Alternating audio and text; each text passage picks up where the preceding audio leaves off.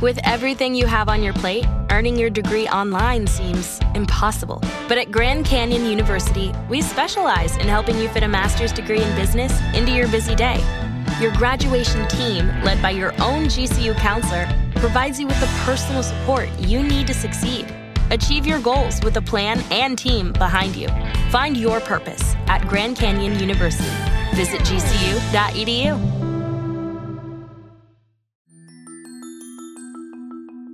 The latest one I had was with the Welsh. Yes. I wrote something, it was one of the most anodyne things I've ever written. It was just saying what they might call their new Severn Bridge, and I said it should be something with no vowels in it and Yeah. going on for 30 letters, you know. They brought the police Yes. in. Yeah. The person in charge of the Welsh language gave her response, which was saying, we, we must always respect freedom of speech. However, this is a hate crime! what the fuck?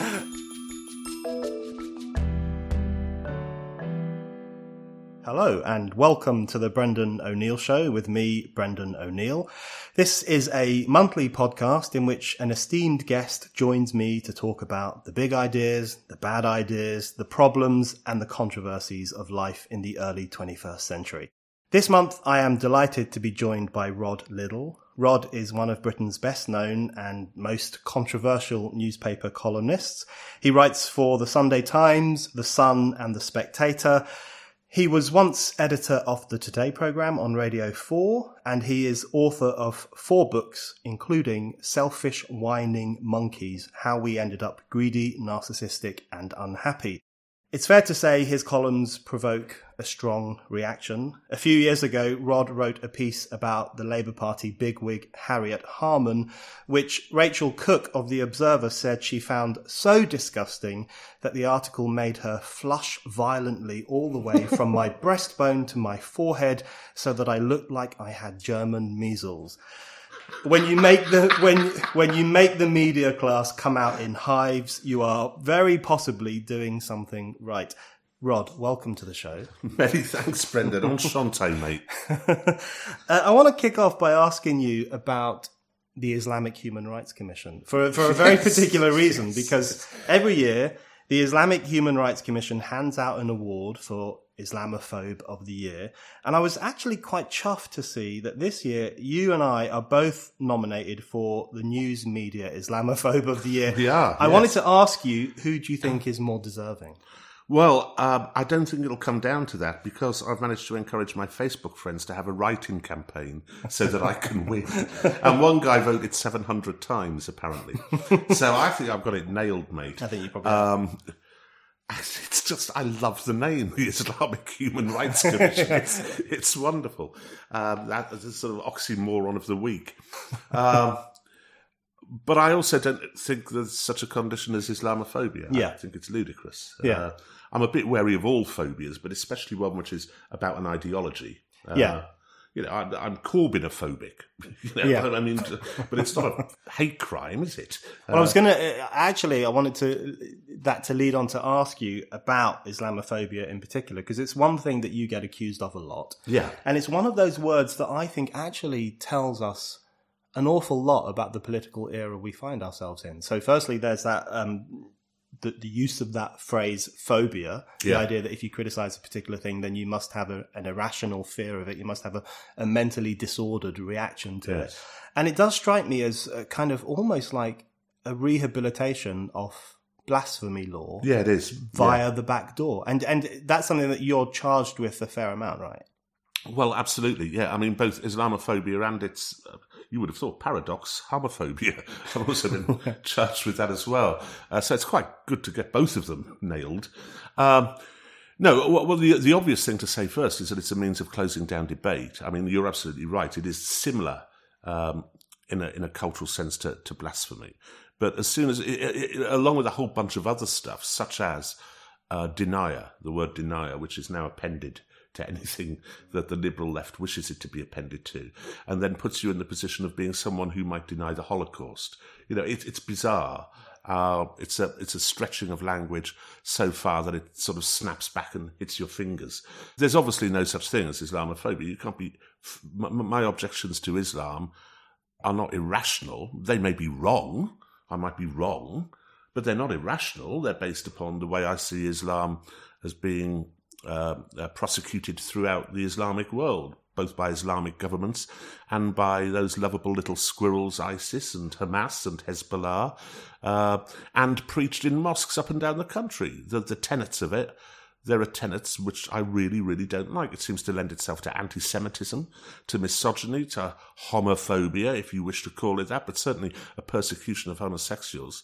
Um, and a slightly, slightly bad tempered uh, view of the rest of the world. Yeah, yeah. it's a bit fractious here yeah. or there. I think the, the absolutely right about the censorious implication behind the charge of Islamophobia because what it's effectively saying is it's not just saying you're wrong, and as you say, you may well be wrong. It's saying that this is an illegitimate view to yes, that's to right. This is yeah. a this is a, a disordered view, and it shouldn't be allowed in the public square. So I'm interested in, I think, what is your attempt to reclaim the phrase Islamophobia simply to mean criticism of Islam. So you recently Yeah. wrote to, to great controversy in relation to the Boris Johnson burqa controversy, where Boris got into huge amount of trouble for actually defending Muslim women's Indeed, right indeed. to, to wear Yeah, the yeah. and the niqab. So he made a very liberal case. But of course, he also said Which would they- be my case as well. which is and and mine too. I think it would be wrong for the state to ban them from doing this. But he also said they look like letterboxes and bank robbers and so on. And got there was a huge fuss, of course. And then you wrote a piece in which you said, if anything, there isn't enough Islamophobia in the Tory party. Yeah. So can you explain what you meant by that? Are you, are you trying to reclaim Islamophobia to mean simply a critique Criticism, of Islam. right. Yeah. Uh, because I think this is a problem we've got ourselves in, and it's a problem that Europe's got itself in, uh, enacting deeply illiberal and actually, in a loose sense, racist legislation to ban the burqa, ban the niqab. So they ban the symptom, yeah yeah but they never deal with the cause.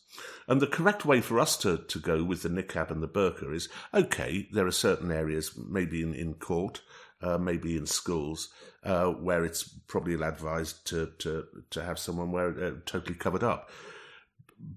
But what we should do is say people should be allowed to wear exactly what they wish to wear. Um, it's not the job of the state to tell people what they can and can't wear, but to question the assumptions which lie behind the burqa and its obvious, obvious misogyny. That's Yeah. what you have a Yeah. go at. You don't have a go at the burqa and the person. yeah Just as you don't have a go at Muslims, uh, because most of the Muslims I know are as, as liberal and free minded, maybe apart from on the subject of Israel, uh, as, as the rest of us. But Islam itself is not. The ideology is not. So, so the two things to do is to put a distance between Muslims and Islam, um, but to make sure that our critique of Islam is is saying, well, look, it, it contravenes what we think of as being a decent liberal society on these various tenets, and we won't stand for it. We think it's wrong. Yeah, and, and one of the great ironies that really was made clear by the Boris Burqa niqab controversy is that we live in a climate in which all sorts of male behaviour are demonised as rapey and unacceptable Yeah. and misog- you know, you can't offer to buy a woman a drink without being uh, falling under a cloud of suspicion. You know, any man who raises his voice or, or is accused of mansplaining. If you spread your legs on the tube, you're manspreading. I mean, there are all these bizarre. I do hate man spreading. It's it's very arrogant. I don't I don't know. And they they also show their crotches off. I don't like that. But what you have these um, this feminist obsession with how men behave, and everything men does is generally quite bad. But then um, you have a situation where it seems pretty clear that in some Muslim communities, not all Muslim communities, but in some Muslim communities, men are putting pretty severe pressure on their wives and sometimes their daughters to cover up in public, and it gets a free pass. So Oh, there is an Islam, element where Islam gets a totally free pass from a tranche of feminists, and I'd, I'd, I'd contend with with you. I, I mean, I think every country which has an Islamic government has women as second class citizens. I don't think there's any doubt about that. Even Malaysia, which for various historical reasons is partly Islamic, it's Islamic for the Muslims um, and not so obviously for the Chinese and the Indians. Um, but even there, you know, women can be arrested under the proximity laws when they're raped. They get banged up as well. I mean, they are they are treated as second class citizens. Now they get a free pass because of the, because of that confusion which abounds on the left, which feels itself, which feels that it must ally itself to to Muslims because they're a persecuted minority, which is questionable. They're certainly not a persecuted minority in Saudi Arabia, for example, or indeed Malaysia. Uh, I'm not convinced they're a persecuted minority in this country either. Um, so, it, so it does that, and it's partly also it. It's such a complex thing, uh, Brendan. It, some of it goes back, I think, as well to the Cold War and the alliances which were then formed. So you had the left, which was by and large on the side of the uh, the sides which Russia, which the Soviet Union gave succor to, uh, which tended to exclude Israel, and but it included a vast swathe of the Muslim world. So it's a, a, bit of that's in there as well, but also just rank fucking stupidity, absolute rank stupidity. And they will say to you, these feminists, but the Bible's not very nice. look, look, I'm not talking about eight people in Texas, mm. you know? Mm. Uh, we're talking about the entire Islamic world. We're talking about an ideology. Yeah. A Christian ideology is not really. I, I, I, this whataboutery. Yeah. It's just ludicrous. And the, the most extreme expression of that, I think, is found in the the reluctance, or at least the initial reluctance, to talk about the problem of Muslim grooming gangs. And I thought yeah. there was a really interesting moment a few months ago where Claire Foy, the, the British actress who starred as the Queen in The Crown, it was found out that she was being paid half the amount yes. that Matt Smith, who yes. played Prince Philip, was yes. being paid. Huge, absolute meltdown on Twitter.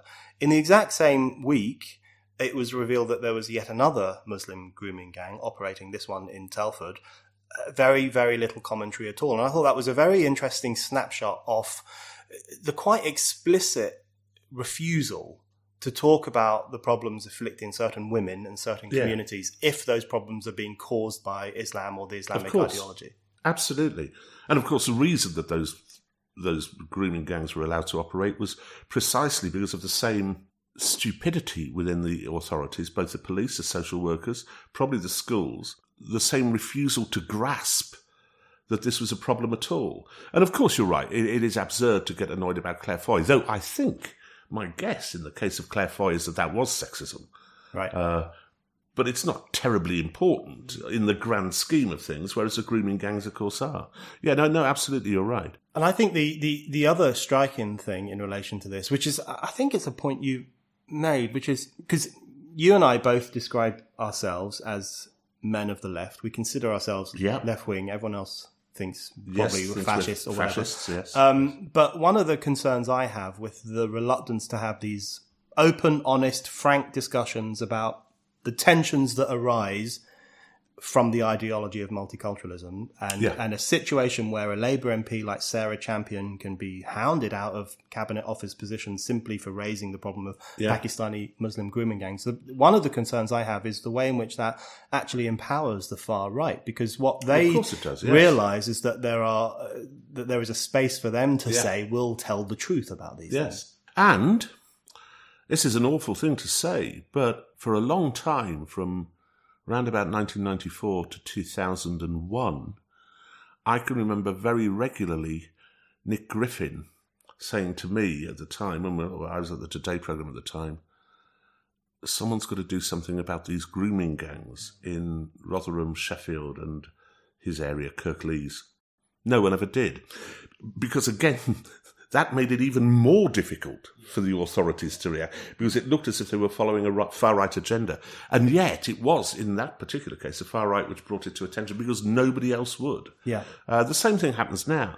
The same thing happens with, you know, the Tommy Robinson business.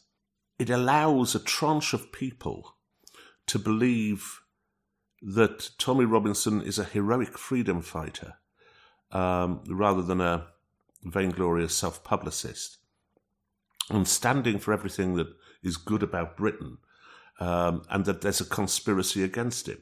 And of course, his appearance in court, where he was treated abominably and wrongly, um, gives gives support to that idea as well. Yeah, it, it's it. Of course, it empowers the right. Far more, you have to say, in Europe, on, yeah. on continental Europe, where where this where this refusal, which is even more strong in Germany and Sweden, and to a degree France, certainly Italy, and all the Visegrad countries, obviously, um, where this refusal to say anything about Islam uh, has led to this enormous backlash. And it's such a predictable response. Yeah. Anyone who sat down and thought for five minutes that this, uh, the dangers of censorship, the dangers of, of clamping down on discussion about a particular Yeah. religion would cause this.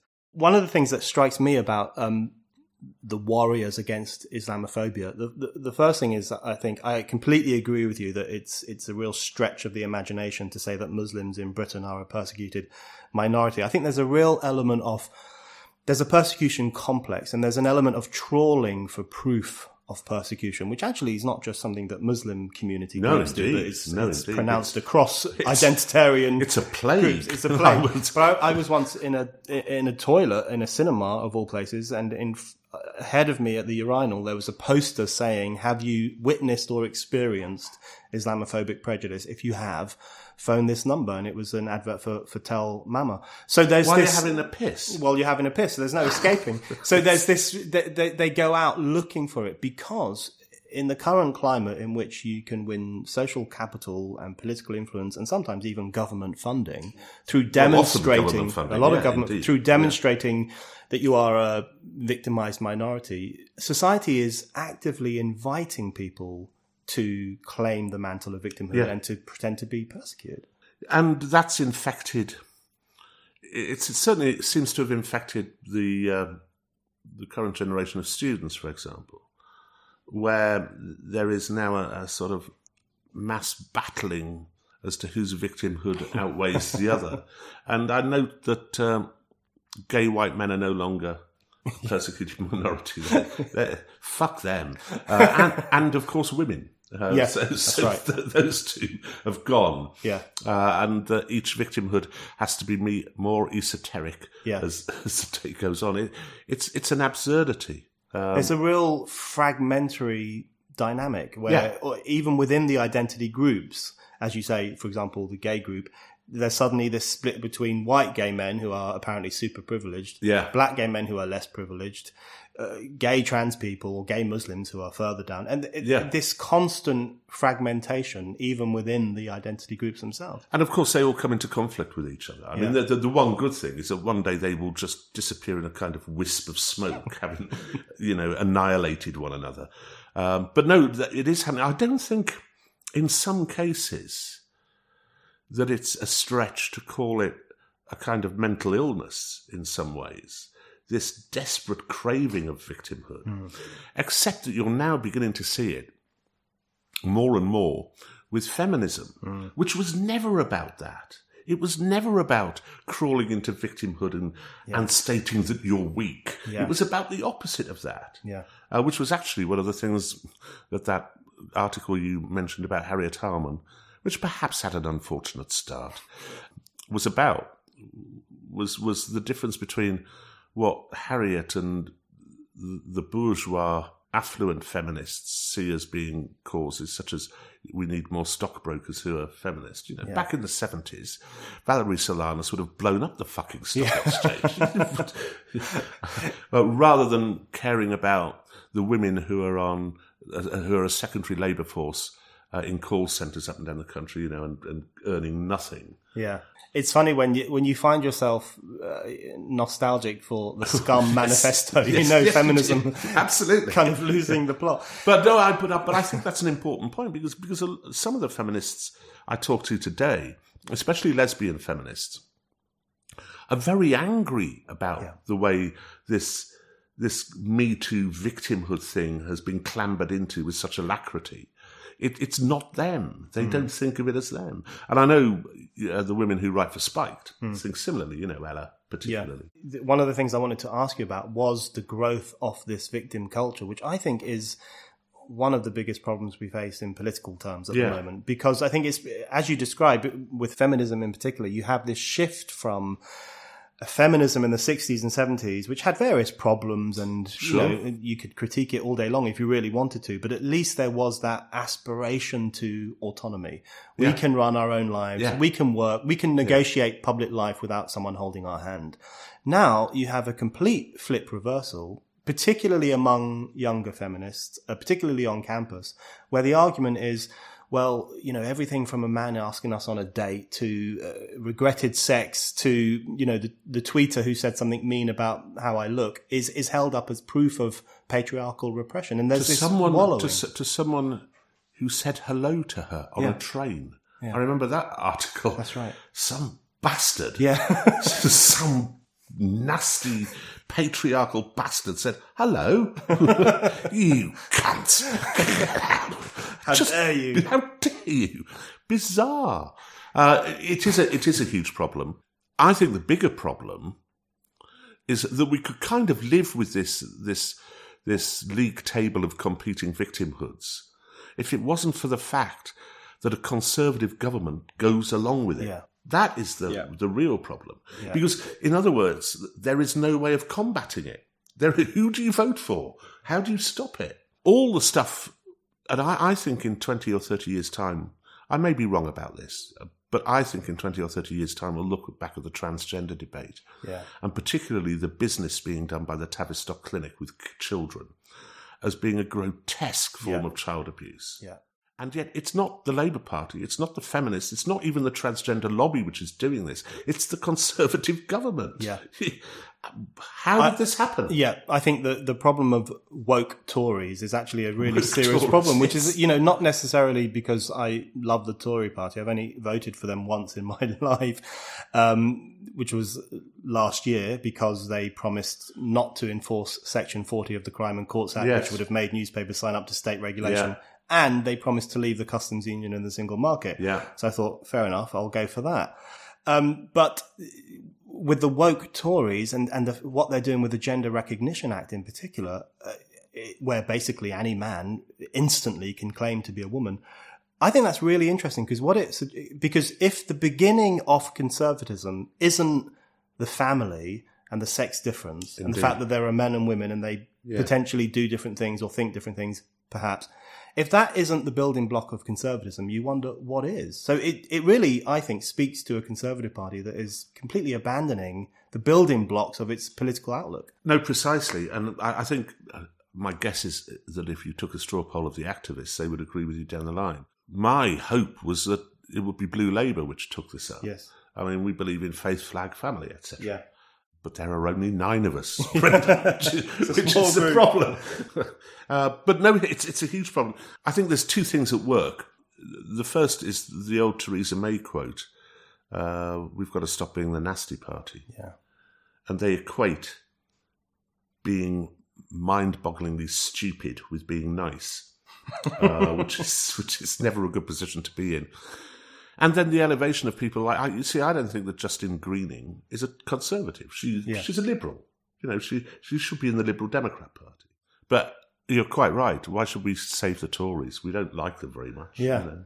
Uh, and that, that that's the I think in terms of British politics, that's one of the biggest problems we face, which is I mean, there are there are many different parties within the two parties. That's the real Yeah. problem. And Yeah. if there were to be a split or a reckoning or some form of separation, at least it would make things more honest. But I think one of the problems with the, the direction the Tory party has taken is that even those who are concerned about identity politics and Corbynism, which is in some ways a, a very strong expression of identity politics and the separatism, Less so now.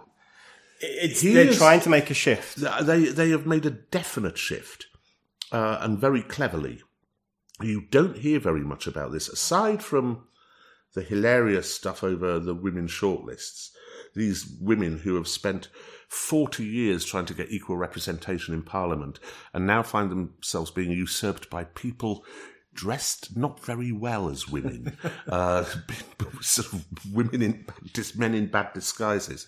Uh, aside from that, they've gone pretty quiet on all the identity politics Yeah. stuff. I think because they know it doesn't play. I think there's an element of recognition that it doesn't wash with most Yeah. people. I mean, there's That's a, a, recently a very interesting study, the results of which were published in the Atlantic by the, the Jo Cox Foundation, which found that in the US, um, the number of people who go along with politically correct thinking is tiny. It's tiny. It's tiny. And, and what was most interesting about this study, I think, is that it showed that uh, the richer and, and more educated you are, the more likely you are to be pro PC. That's right. The less well off and, and, the, and the less likely you were to have gone to university. Yeah. The less likely you are to like It's a PC. Maurice Glasman quote. They have power but no hegemony. Yeah. You know, when I'm even when I'm up in the northeast of England in uh, in my hometown, which is strongly Labour, strongly uh, Leave, and I talk to the Corbynistas up there, and they are Corbynistas. They are absolutely, as they put it, they say we've got our party back. Uh, you know, they, they don't have a great love for Jeremy, but they do. They are pleased that it's no longer Blair, and Yeah. and there's a.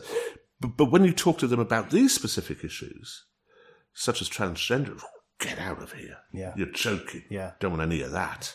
just sticking with the transgender stuff, one of the one of your best columns recently was on the deranged ideology of transgenderism in the sense that what you have, particularly in the Labour Party, but also in different areas of public life today, is a situation where women who have struggled for so long to access certain spaces or Yeah. to have their own spaces, as you say, now find them being invaded by men dressed as women, if we're being brutally honest. Yeah. But, but one thing, one phrase that really strikes me in relation to this, because I think this speaks to how Orwellian our political culture has become, is this phrase, trans women are women, which is which is very strikingly repeated like a mantra, which suggests that it's it's not simply wrong. and it's simply wrong. Yeah. But when I hear things like that, and I wanted to see what you think, I just think this a phrase like this is proof of uh, the kind of destabilization of politics and public life when you can have people saying something which is patently not true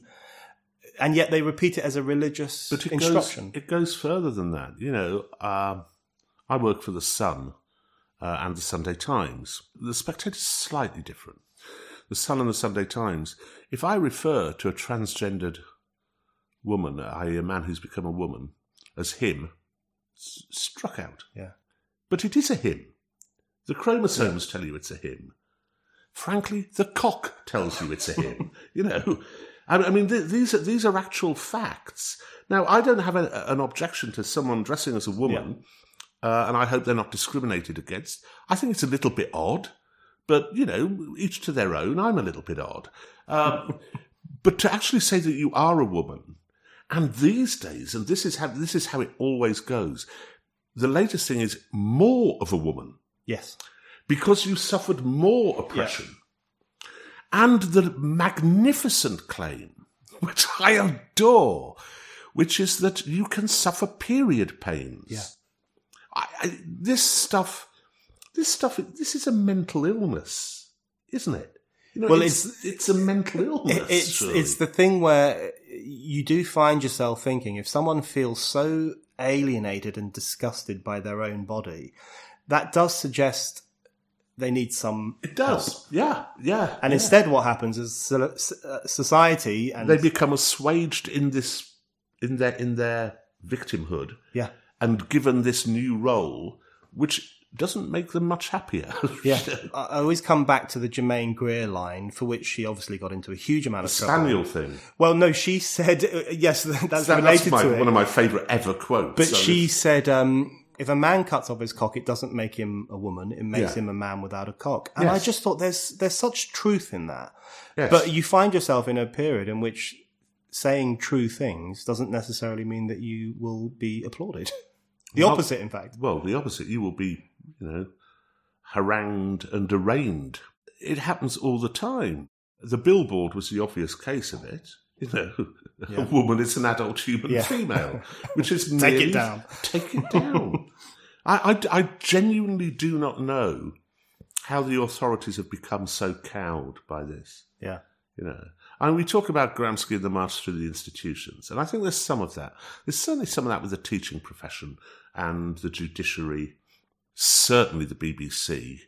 Um, if you look back to you know the the mid mid to late seventies, the ruling elite was conservative, uh, largely aristocratic, but conservative of mind. The BBC was conservative. I, uh, it's hard to remember that, but it was. The teaching profession. I remember when I worked for the Labour Party in the very early 1980s, uh, writing speeches for the front bench, and I asked my uh, boss, "The teachers need a pay rise. You know, shouldn't we do something about the teachers?" Fuck them, they're Tories, is what I was told, and they were at the Yeah. time. Teachers voted Conservative. It's hard to imagine that. Yeah. So a new elite has taken over, but elites don't last forever. You know, Yeah. we've got to get rid of this one. Yeah. It's it's injurious. It's as oppressive and injurious as the last one was. Absolutely. All these elites are vile. You know, I was in the Socialist Workers' Party, admittedly, and I accept, Brendan, a less intellectually coherent uh, slice of the far left than your lot. Yes, of course. Um, uh, Absolutely. But but my my objection was to that that that stultifying conservative elite which ran us yeah. and which saw Jeremy Thorpe cleared in his court case, Yeah. which had institutionalized racism, proper institutionalized racism. You know, I wanted to get rid of all that. Well, we did. well done. and look at what we now have. You know. But I, it's interesting you say that because I, I wanted to come on to touch upon the issue of Corbynism and what's happening with the Labour Party, and the and the possibility, which is something that I'm convinced of, and I'm I'm thinking about as we speak, which is the possibility that Corbynism represents not a rebellion against the establishment, which is how they conceive of themselves, but uh, the formation of a new establishment a new establishment that has that comes from the universities, which has a very particular political points of view, which believes more in the politics of identity than the politics of class, believes in censorship over freedom of speech, and all these views that have become increasingly established in recent years now taking a kind of physical form.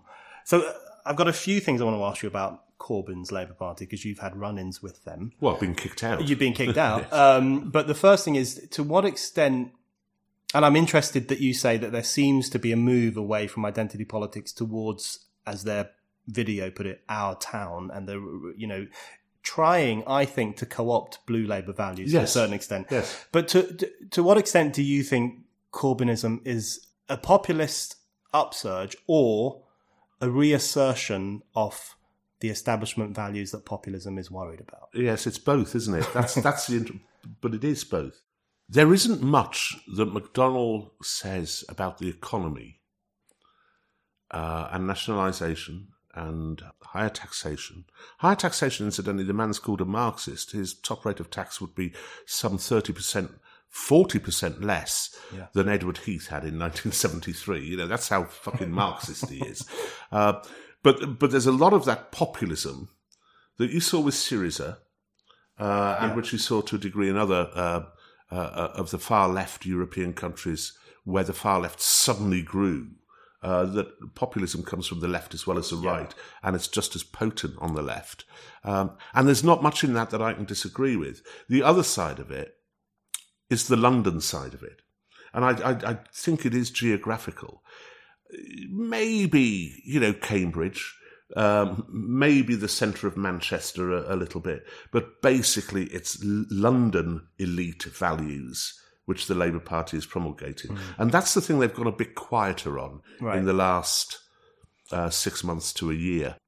They're far less likely to jump to take the bait when it's dangled before them, Right. apart from on that issue of, of uh, shortlists.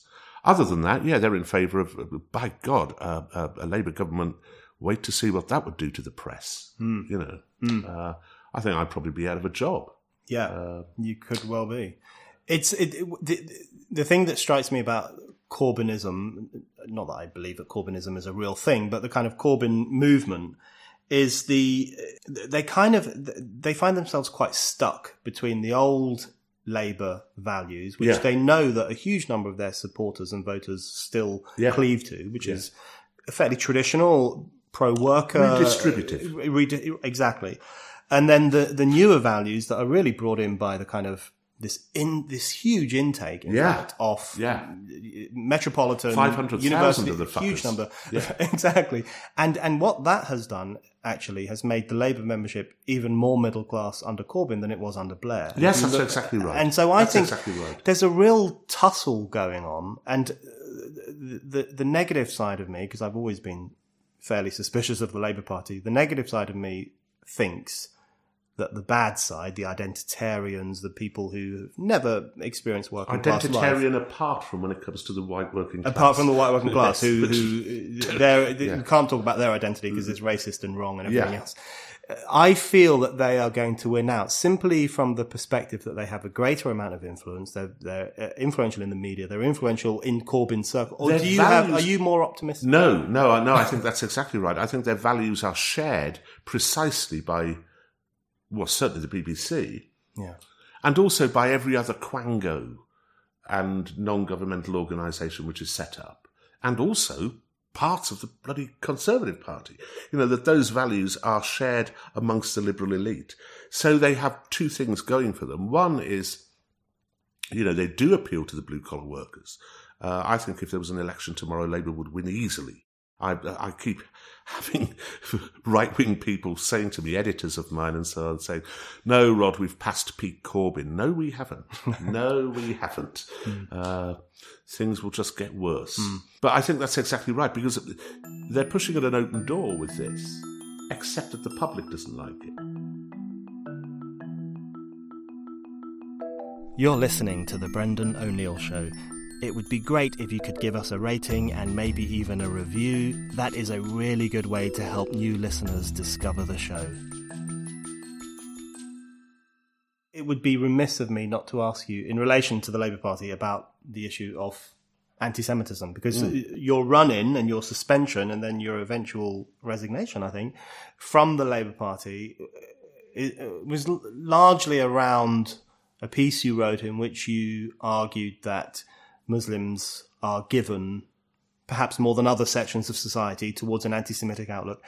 Well, they are. And, uh, uh, and uh, I think that's it's it's it's one of those things again across Europe, in fact, that you're not allowed to talk about, which is the which is the very distinct possibility that the rise in anti-Semitism in recent years is down to the fact that there has been not only that there has been an arrival of large numbers of Muslim immigrants, but also into societies that are unwilling or incapable of explaining to them what our values are. Yeah. And I think that combination. I think exclusively. I, I can see no other reason for it. I don't swallow this stuff about the about the massive far right and what what they could national action. Yeah. you know, nine fucking itinerant scousers. You know, I, I mean, it's bollocks, isn't it? complete bollocks. I, I mean, the the piece I wrote, and it was a very short piece. It was a blog, I think. Was why is there more anti-Semitism in the Labour Party these days? And I said it was down to two things. First, the infantile Corbynista far left, which is used to its Free Palestine marches, hmm. where you imbibe a degree of anti-Semitism there, even if saying Free Palestine isn't necessarily Yeah. anti-Semitic. But that that that far left tranche, which buys everything that Hamas says, uh, but more than that, also because an increasing number of councillors come from Muslim backgrounds, um, and they are imbued as a consequence of their ideology with a certain anti-Semitism. Now, you know, Mehdi Hasan said the same thing. Even, what, and granted, she's one of the most stupid women in the history of women. Yasmin Alibhai-Brown has even said, you know, Muslims have got to look and root out this anti-Semitism. Hmm. Well, start by rooting out the Quran. Then you hmm. know, it's it's intrinsic. But it's one of those, I think it might have been you who said this, where you arrive at a situation where it basically becomes Islamophobic to talk about anti Semitism. Yes, that's because right, yeah. if you raise the question of anti Semitism now, which is one of the reasons it was shushed for so long, there was this perception that you were picking on Muslims. But I, re- I remember going on one of the anti Israel marches in relation to Gaza 10 years ago. I, I was on it to, to report and observe, not to take part. And I saw a man in a Jew mask uh, pretending to eat dead babies. Um, Yeah, and yeah. Uh, um, I saw radical Islamists waving um, swastikas. And I remember at the time thinking there is so little commentary about this and it's bound to explode at some point. So th- the thing that does irritate me, even though I think there's an element of truth in this, when, when Corbynistas say that the, the criticism of their anti-Semitism is just a fit up by right wing sections of the Labour Party or by the Tories, I think there's an element of truth in that. But my bigger concern is that they have ignored the growth of this vile prejudice in, in the radical left movement for so long that it was bound to spill over at some point. I think so. I, I mean, if you if you if you go on those marches, you imbibe it, and it, it it doesn't become as obscene as it should. And I think an awful lot on the on the far left have done that. Uh, I'm not so sure about the fit up stuff. Do you know mm. when when the anti-Semitism stuff began, uh, and the accusations came at Corbyn and various councillors, being naturally contrarian, even though I'm I'm quite a, I, I support the state of Israel and I, I've got some sympathy for Israel as being the democracy in the Middle East and all that stuff. I nonetheless sifted through to try and find faults in this. You know, these are false accusations. I, I let me, but they're not. Mm. they're really not. You know, and more and more comes out. There was a, a guy who was a councillor, just a councillor, down in, I think it was Worthing, who was uh, suspended for the party for anti Semitism. And he said, um, No, it wasn't me, it wasn't me. Uh, someone must have hacked my computer. Usual thing to say. uh, but, but then he f- eventually fessed up when other stuff he'd said before came to light, which was the most bizarrely anti Semitic stuff. It was all the blood libel all the the, the you know, it's basically the Dreyfus case. Yeah, you know, it's bizarre. I've I've tried before to make a distinction between that kind of anti-Semitism, which is sort of gradually acquired, um, and the visceral anti-Semitism of Nazism, which was these people need exterminating. But it gets harder and harder to do so. The two are coterminous in the end. Yeah, no, I, I completely agree that the, the, the problem of anti of left wing anti Semitism is, is an incredibly serious problem. I think it's treated more softly than other forms of prejudice. I mean, I still find it remarkable that the leader of the Labour Party is someone who made a favourable comment on a Facebook post of a mural yeah. showing hook nosed yeah. Jews trampling on humankind. And, and, of course, his, his response, his response, every time this is brought up, at the wreath laying, uh, for the mural was uh, was to, is to portray himself as a moron. Yeah. That, he, yeah. that he, I didn't. Oh, I didn't know what was going on. Oh, silly me! yeah, the silly me defense. the silly me thing. I, and the mural was is obviously anti-Semitic. Yeah. I mean, it just is. The wreath laying. You laid a wreath, Jeremy, for a Palestinian terrorist, and you finally admitted it. You tried to deny that. I mean, these were terrorists who murdered innocent Jewish people. Mm. This was not about Netanyahu. Mm. Um, it's not about, you know, um, the shooting of Palestinian children. This was murder of innocent Jewish athletes. I, and it's fa- and fact, he gets away with it. It's it's and it's fascinating if you look back at the Munich massacre and what was going on around that time. That seems to me to be an incredibly important turning point in the in terms of the European left becoming yeah. not just anti-Israel but anti-Jew. Yeah, yeah. And if yeah, you look at the yeah. commentary coming from you know the, the, the Baader Meinhof gang and others at, at, that time, it was very much. Um, you know, we're sick of bearing responsibility or guilt for the Nazi crimes. Right. The Jews are actually not very nice people, and and the fact that Corbyn, to a certain extent, expresses sympathy with some of the barbaric attacks off that period, I think is quite a telling well, connection. and and particularly in Germany at the time, I mean, the far left went that way. Even people far more intelligent than Jeremy, which isn't hard, but you know, the the likes of Heinrich Böll and Gunter Grass, you know, would sign up to some of that stuff. Uh, coming back to the fact that you and I both consider ourselves men of the left, we consider ourselves to come from the left and to think left wing values in their original incarnation were pretty good the thing that concerns me most about this is that it does suggest a return to a term you'll be familiar with from your days in the SWP and other, uh, which is the socialism of fools, which is yes. the tendency yes. of sections of the radical left to have such a crass, naff, conspiratorial critique of capitalism Yeah. that they start to think it's all being run by these tiny sects of people. And as soon as you think that, you end up with the Jews. Infantile leftism. Infantile leftism, exactly. And uh, I do think that's a very, alongside what you rightly describe as, as the, the issue of Muslim anti Semitism, which we should be absolutely free to talk about,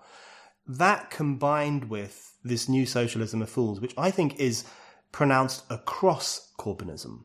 I think anti Semitism has expressions here and there, but uh, this infantile, sixth former, conspiratorial Yeah, view yeah. that capitalism is a handful of men doing bad things, I think that's one of the key problems here.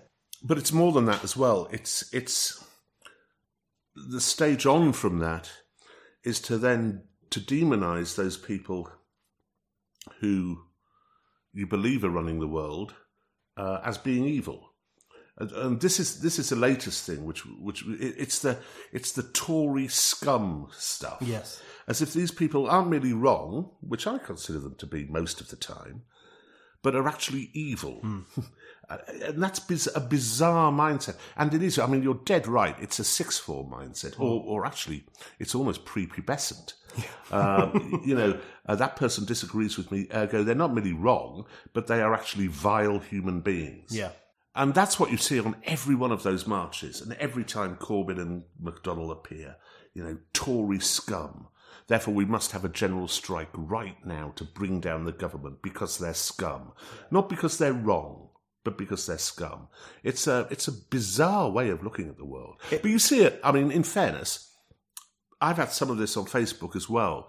Uh, I've got quite a lot of friends on Facebook, and uh, and some of it comes from the right as well. There is a certain infant, infantilism on the right as well, which is which is that and, and that old dictum that you know Hitler gets dragged in by the fifth response on Facebook, uh, which is still true. Yeah. and people people quote that thing, but it still happens. Yeah. well, Well, it's I- with Donald Trump. Donald is Hitler, and, they, you know, it's, it, and it's another way of just closing down debate. Yeah, I think that's that's one of the things that worries me most about contemporary politics, which is this. You know, I'm all in favour of heated debate and even polarization, which I mm. think can be a very clarifying thing. Yeah.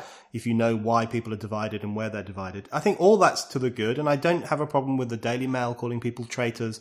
All those things, I think, are part and parcel of what has been, you know, a very testy, radical Yeah. English political culture for many centuries. Indeed. But I, but the th- the problem I do have with contemporary politics in Britain is is this instinct to delegitimize. So not only is Rod Liddle wrong about this, but he is evil and scum and must be that's silenced. And and it, again, it comes back to that kind of instinctive censorious dynamic. It is, it is, it is bizarre. I mean, the, la- the latest one I had in public was with the Welsh. Yes. um, lovely people, uh, look you. But but the thing that shocked me was that I, I wrote something. It was one of the most anodyne things I've ever written. It was just saying what they might call their new Severn Bridge, and I said it should be something with no vowels in it and Yeah. going on for thirty letters. You know. Well, you can't say that. and, but it wasn't just that. They brought the police Yes. in. Yeah. What the fuck? Yeah. Um, the North Wales Police Commissioner got involved and tried to see if, if it was a hate crime and I could be prosecuted. The person in charge of the Welsh language, uh, they, they have someone who runs the Welsh language, uh, gave her response, which was saying, we, we must always respect freedom of speech. However, this is a hate crime. what the fuck? I, and I, I genuinely didn't get it. I just don't understand that. Um, with a skin as thin as the surface tension of water, and Yeah. that therefore I must be prosecuted. It's funny you say that because I've got on my notes Wales and thin skinnedness. So I Yeah. wanted to actually Yeah. because but, the- the, but the Welsh aren't. You Yes, know, and I got loads of, of, of emails from Welsh people saying, "Well, I thought it was one of your best jokes, but it was quite funny. It was all right. Uh, what the hell's going on? Please, these people don't speak for us." And I remember Plaid Cymru. You know, I remember Plaid Cymru back in the day when I was there, and they were bloody good. People like Gwynfor Evans and David Ellis Thomas and David Wigley. These were good, good politicians from the left. They would have had anything to do with this crap. Hmm. Well, the- the- Leanne Woods. Fucking hell. The, the the funny line I thought in that piece was when you talked about how this bridge would connect Wales to the first world. So I think there was, It was a joke. it was a joke, and it was a, that was actually a very funny joke. And then, as you say, you get reported to the North Wales Police or or the Taffy Taliban, as some people Taffy refer to it. Taliban, yes. And but I I had the same reaction as you because you expect Twitter storms and fury and no platform. And when I speak at Oxford, I expect there will be protesters there. You expect that now, but I'm still shocked by the combination of touchiness and arrogance Yes. that can make people read a newspaper column and phone the police. phone the police. Uh, what uh, and and you know obviously we laugh at that because it is hilarious, but at the same time you do think find yourself thinking how do we have a situation 400 years after Milton and the levelers Yeah, and the yeah, yeah. struggle for press freedom where in Britain in 2018 people think it's acceptable to phone the police f- after reading a newspaper. No, it's it's utterly bizarre, and it happens. It happens. I mean, in fairness, it's not just the Welsh. Yes. it's. Uh, I mean, there, there there were two others where the police got called for me. Um, one was where I I said I'd seen a cat come into my garden, and I'd caught it, subjected it to a summary trial, constructed a gallows, and hanged it. And four wood mice were cheering on little chairs as I did this. the police came around and said, where, where is this gallows? I said, it's a fucking joke. Didn't the wood mice thing give you the... Cl-? Someone had rung the police. Another one was about fibromyalgia. I did a fairly jokey column. You should probably never joke about illnesses. But I listed things which I thought were illnesses and things which I thought weren't. so I put cancer and having a broken leg, and they were illnesses. And th- then I put underneath things that weren't being a bit mental, um, um, a bad cough, uh, fibromyalgia, and so on. And the Fibromyalgia Society rang the police. They, they rang the police. And I know about this because I saw it on their website because I was getting all this fury in from fibromyalgia people who were suddenly able to be very active indeed, uh, remarkably. Um, uh, and I, I know about. So I looked at the website, and the woman who was in charge of this said, "I rang the police. I rang a police officer in, and this is gives might give you some hope, but uh, Brendan, you know, uh, rang the police in Derby." And said, "I want to report a hate crime." And uh, said, uh, "Well, what was said? Well, it was people it was saying that fibromyalgia wasn't a disease." And the copper, right, okay. And he said, "And who said this?" And uh, the woman said, this was all written down on their page. Uh, it was Rod Liddle, and the policeman said, "Oh, he's a well-known arsehole. Just forget it." Which is the right response. It's the right It's the response. right response. That's absolutely the right response. But it, but it happens more and more often, and it happens in a far less bothersome way. In, in you know, people being banned from Twitter and being banned from Facebook for for fairly anodyne things. yeah. But also, but don't forget, the police are gagging for it. They are fucking Yeah, gagging for it. Have you seen these posters which are up in Scotland? There's no room Mm. Yeah. No. up here for your hatred. no. and and and you know what you say. You know, if you've seen a hate report a hate Yeah. and you you think, where on earth has this come from? And you suspect it's because it's a hell of a lot easier for the police to deal with that than it is to deal with things like burglaries and stabbings. Yeah. which which they're not terribly interested in. you know. But a hate crime. The guy who rang up, I think it's a guy who, who who put on Facebook that he was so cross about his flight being cancelled that he was going to bomb Doncaster Airport. Yes, that's right. Like, grow up. Yeah. You know, It's it's it's up. it's so strange and scary, um, and deserves far more protest. The fact that we live, we Britain has now become a country in which uh, various police forces across the country th- don't think twice about tweeting something along the lines of "Watch what you tweet." yes. We're watching How you. How dare they? How dare they? How dare they? I won't watch what I tweet. Yes. As soon as I see that, I tweet. Well, I don't tweet, but I go on Facebook and put something loathsome. Yes, down. that's right. As and with the Welsh, I, I, had, I explained to the North Wales Police Commissioner that because of this stuff, now for the next six weeks, I was going to have to be vile about the Welsh in every single from principle. in, on principle. They cannot get away with this. But you know, one of the Although things. they are. Uh, Yes, that's right. And and I think one of the reasons they can get away with it is because coming back to some of the things we've been talking about is is the left's abandonment of its principles. You know, the left Yes. would once have been at the forefront. In fact, this country, in many ways, is built upon uh, leftish or radical groups arguing for the right to say whatever the hell they want and to publish whatever the hell they want. You Hmm. Yes, know, the, the, the right. curious thing about Britain and particularly England is that so many of our freedoms actually come from tabloid type people who demanded the right to report what was happening in Parliament. Yeah. Who Yeah. demanded the demanded the right to be, uh, you know, libelous about the king. Yeah. you know, from John Wilkes uh, back to John Milton and so on. So it's this. The great thing about England, in fact, is that that kind of um, colourful, disrespectful, sometimes defamatory public discourse The sort of thing class what- war do, by that's- the way. yeah, this Scots will still do that. still do that, yeah. Uh, you know, that is the kind of thing that gave us a lot of the freedoms and the comfort we enjoy. The left has completely forgotten that, and it has now gone down the route of uh, controlling political debate and controlling language. Well, because it has power. Hmm. Because it has power. Uh, it can do it. and yet, you're right. It, it is far more censorious than was the previous elite, which Yeah. was Yeah, right wing. But it's strange how the left hasn't recognised that that kind of brutal suppression of freedom of speech, which we saw in the Soviet Union, still see today in China, um, and in all countries which which which had a, communist governments, pretty much without exception. Guyana, maybe. Um, that they haven't learned from that, that that they have instead taken that censoriousness on board. yeah, You know, it's uh, and want people to be sent off to be re-educated Yeah, in the great Stalinist phrase. Yeah. a footballer says makes a joke about gay people, Yeah. and he's sent off to be re-educated. You know, I, it's bizarre. it's extraordinary. You're listening to The Brendan O'Neill Show. If you like this podcast and Spiked's other podcasts, and also the articles and essays that Spiked publishes every day, please think about giving us a donation.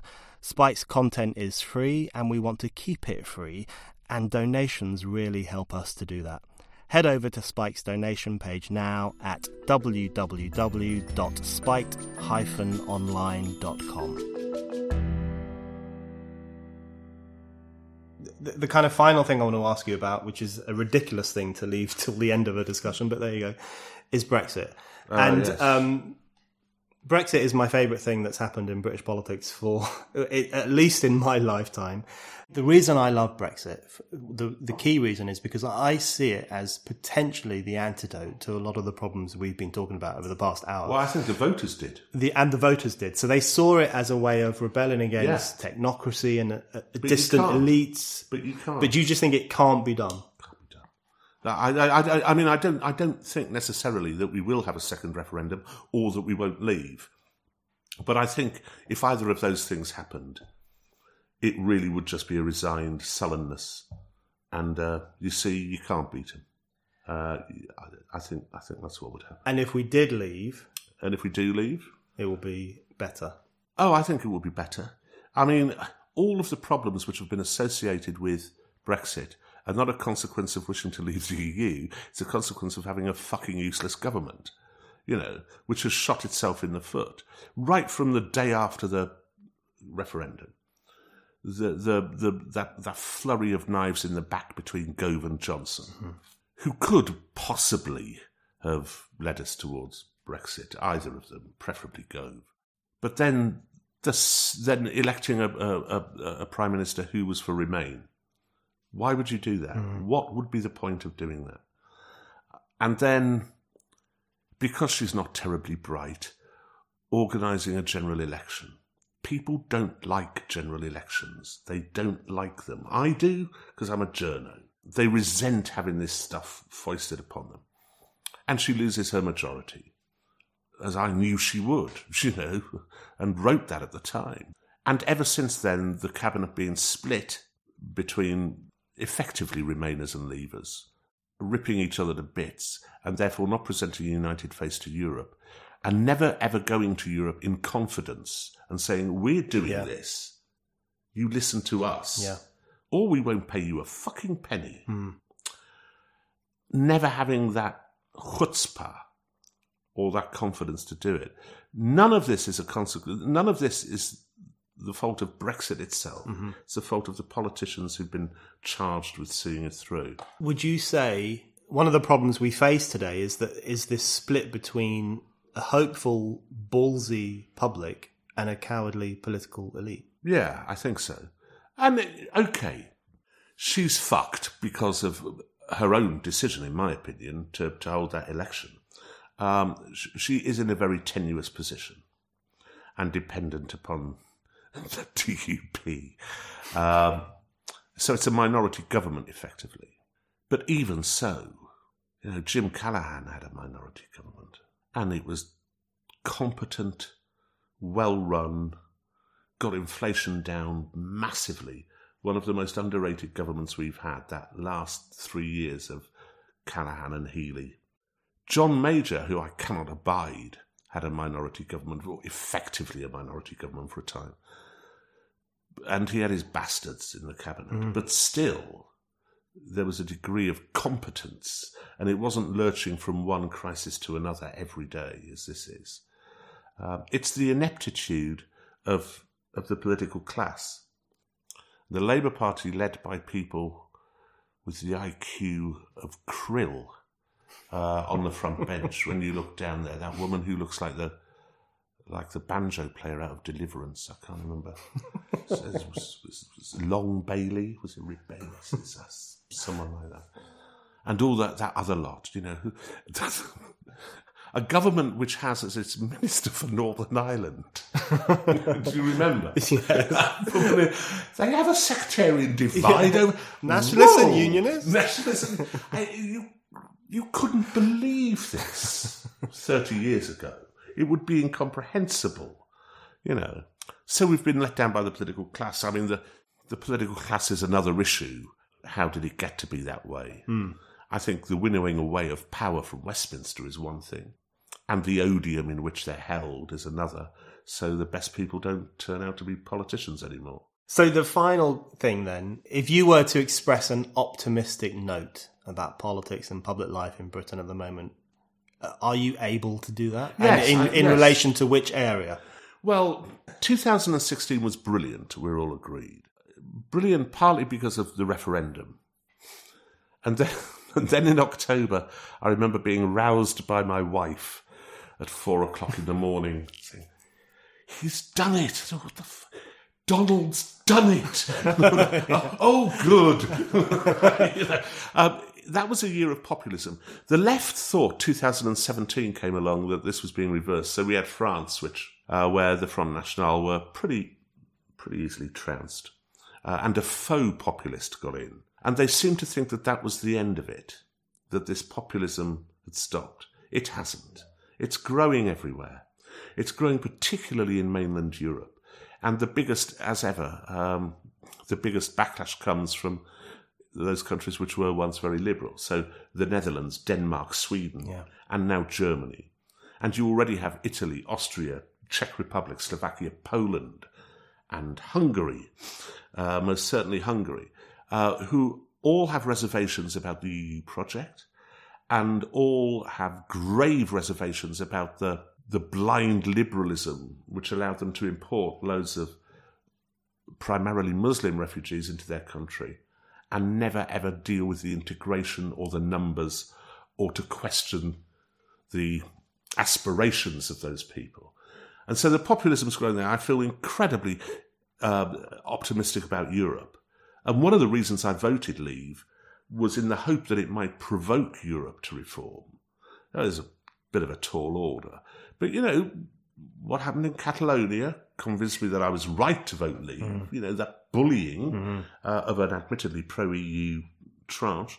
Uh, and the bullying of Hungary and Poland and everything. I think there is a growing disaffection with the EU on the continent. Uh, I don't think there's a great love for the EU over here.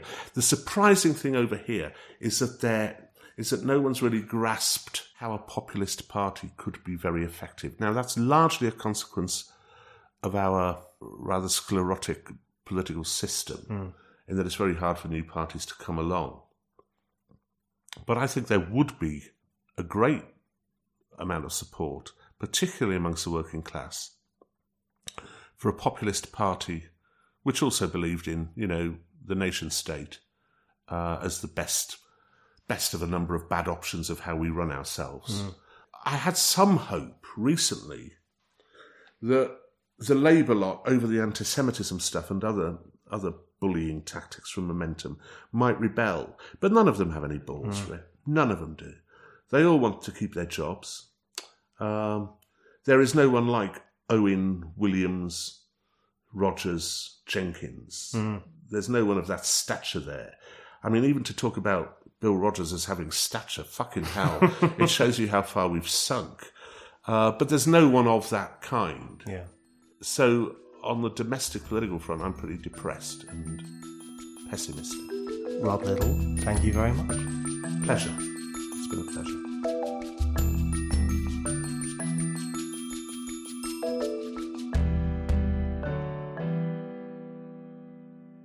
Thank you for listening to The Brendan O'Neill Show.